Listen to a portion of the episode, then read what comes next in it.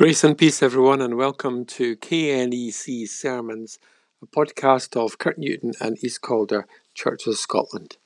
And let's listen to today's episode. Let's pray together. Thank you, God, for your word. Shine your spirit in our hearts and give us the understanding we crave. In Jesus' name, Amen. I want to keep this sermon short today. We're celebrating communion, so it's a longer service than usual.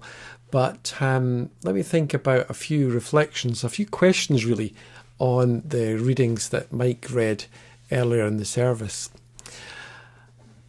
But it's really about abundance in community. If I had to give this sermon a title, that might be what it is.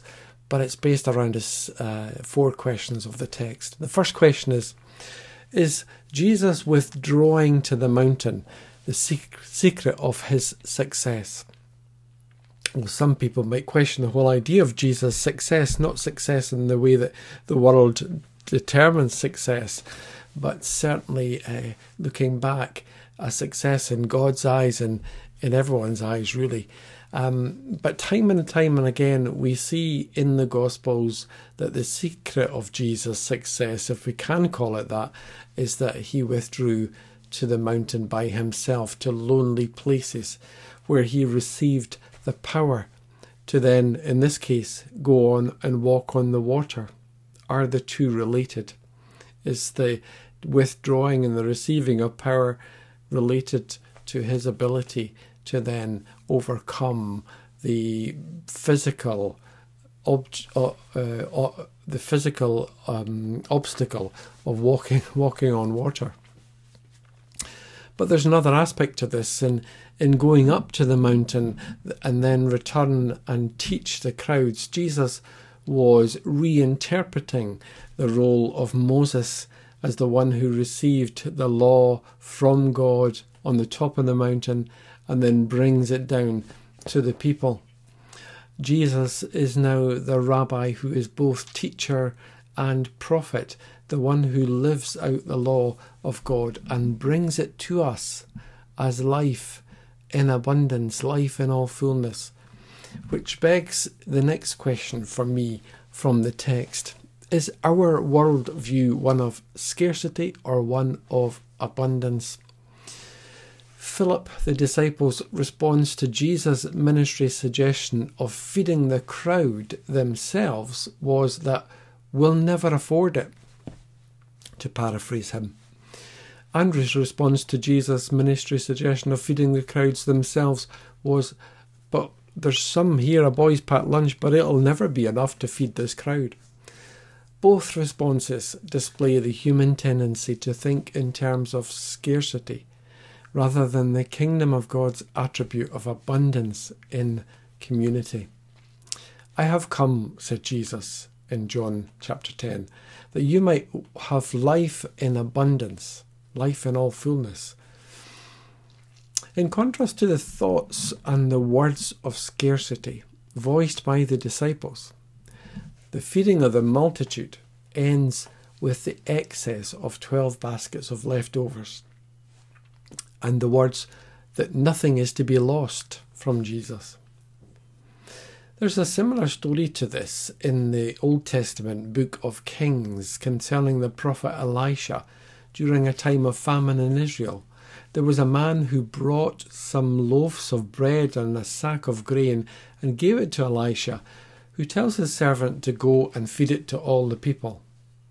What? his servant exclaims. Feed a hundred people with only this? But Elisha repeated, Give it to the people so that they can eat. For this is what the Lord says Everyone will eat, and there will even be some left over.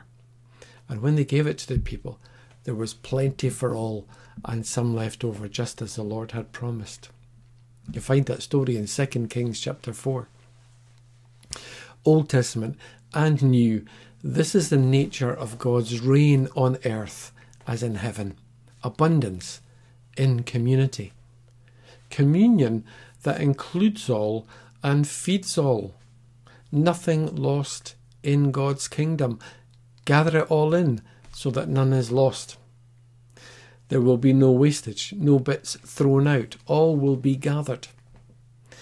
Later on in chapter 6 of John's Gospel, John records Jesus as saying, And this is the will of God, that I should not lose even one of those he has given me. And Paul speaks of this abundance when he writes to the Ephesians and says, I pray that from his glorious, unlimited resources, he will empower you with the inner strength through his Spirit. Unlimited resources abundance in community? Is your worldview one of scarcity or is it one of abundance, as it should be? A third question Why does faith need to be tested for? I wonder why Jesus decides to test Philip when he says, Why don't you feed this crowd?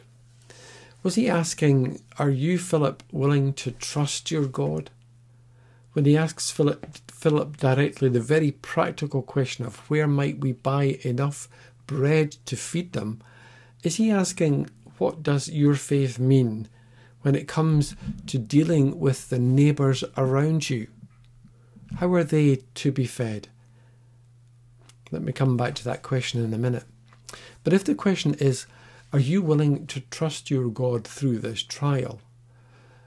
If that's the reason Jesus is asking them, then that question is ours too. Are you willing to trust your God? Am I willing to trust my God? Are we willing to trust God through this trial, through this illness, through this bad news, through this pandemic? But if the question is also about how our neighbours are to be fed, then we need to look at that as well. Neighbours are to be loved as they are fed. As we meet to share bread on a sacrament of communion Sunday, how are how and where can we extend that sharing so that all in our midst are fed? In Paul's letter to Ephesians in chapter 3 in verse 17 it says then Christ will make his home in your hearts as you trust in him your roots will grow down into God's love and keep you strong. And you and may you have the power to understand, as all God's people should, how wide, how long, how high, and how deep his love is. May you experience the love of Christ, though it's too great to understand fully. Then you will be made complete with all the fullness of life and power that comes from God. This circles back to the secret for success in that it's as we receive in love that we're able to give out in love. And lastly, a question How might disciples respond? Was it the disciples' willingness to take Jesus into the boat despite their fear in the midst of a storm that led to them immediately reaching their destination?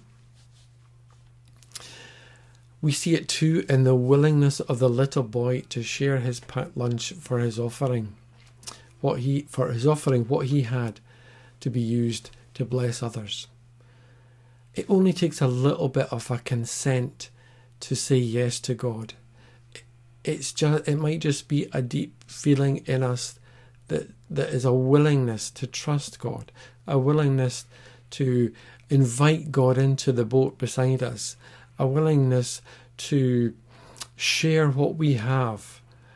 And may we see as we do these things in response to what God has done for us and is doing in us, may we see that abundance in community that speaks so clearly of the reign of God. Amen. Thanks for listening, everyone. You've been listening to KNEC Sermons. You can find more information on our website, www.knec4jesus.org.uk. Look forward to hearing and seeing you again. Grace and peace.